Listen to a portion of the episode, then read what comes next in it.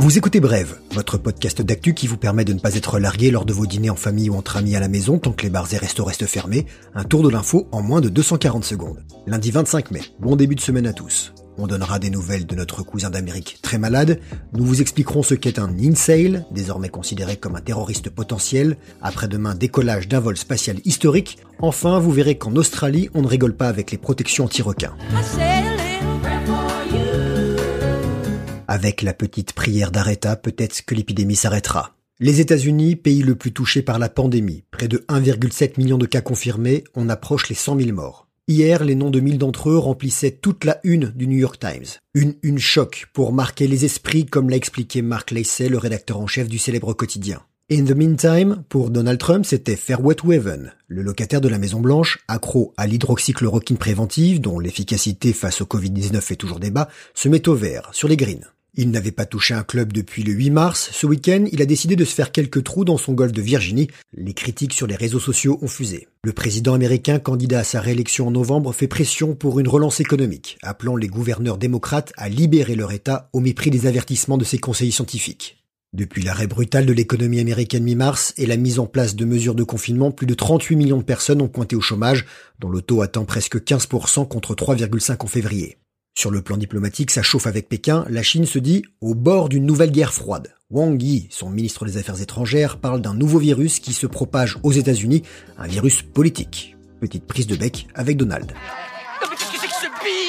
Un incel insane, inculpé de terrorisme, une première. Incel, I-N-C-E-L, contraction de Involuntary Celibate, des hommes qui souffrent de leur manque de succès avec les femmes et qui commettent des actes misogynes. Au Canada, un adolescent de 17 ans proche du mouvement Incel, soupçonné d'avoir tué une femme à coups de machette dans un salon de massage de Toronto, a été inculpé de terrorisme.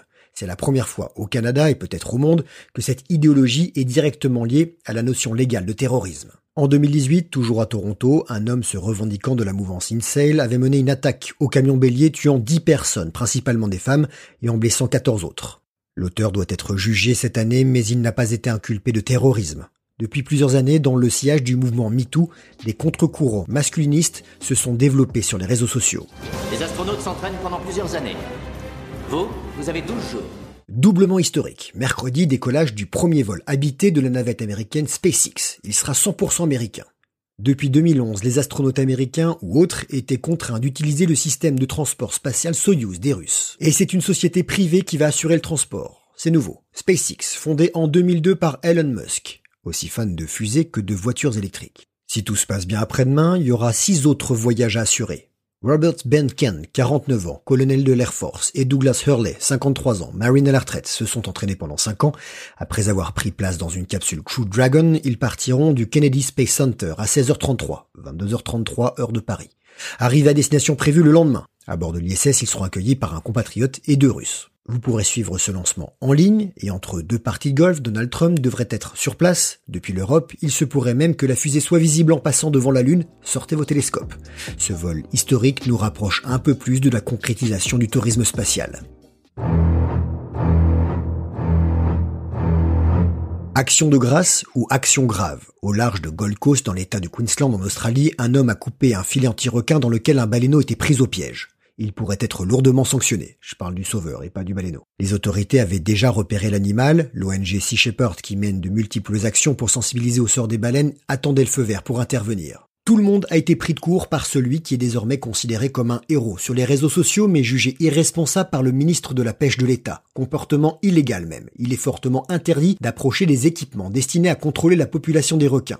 Le sauveur risque une amende de près de 25 000 euros. Il y a une semaine, près de Melbourne, un jeune surfeur français aurait éloigné un requin à coup de poing. L'Australie est l'un des pays où les attaques de requins sont les plus fréquentes, 27 l'an dernier. Messi Shepard réclame le retrait des filets pendant la migration annuelle des baleines qui crient assez.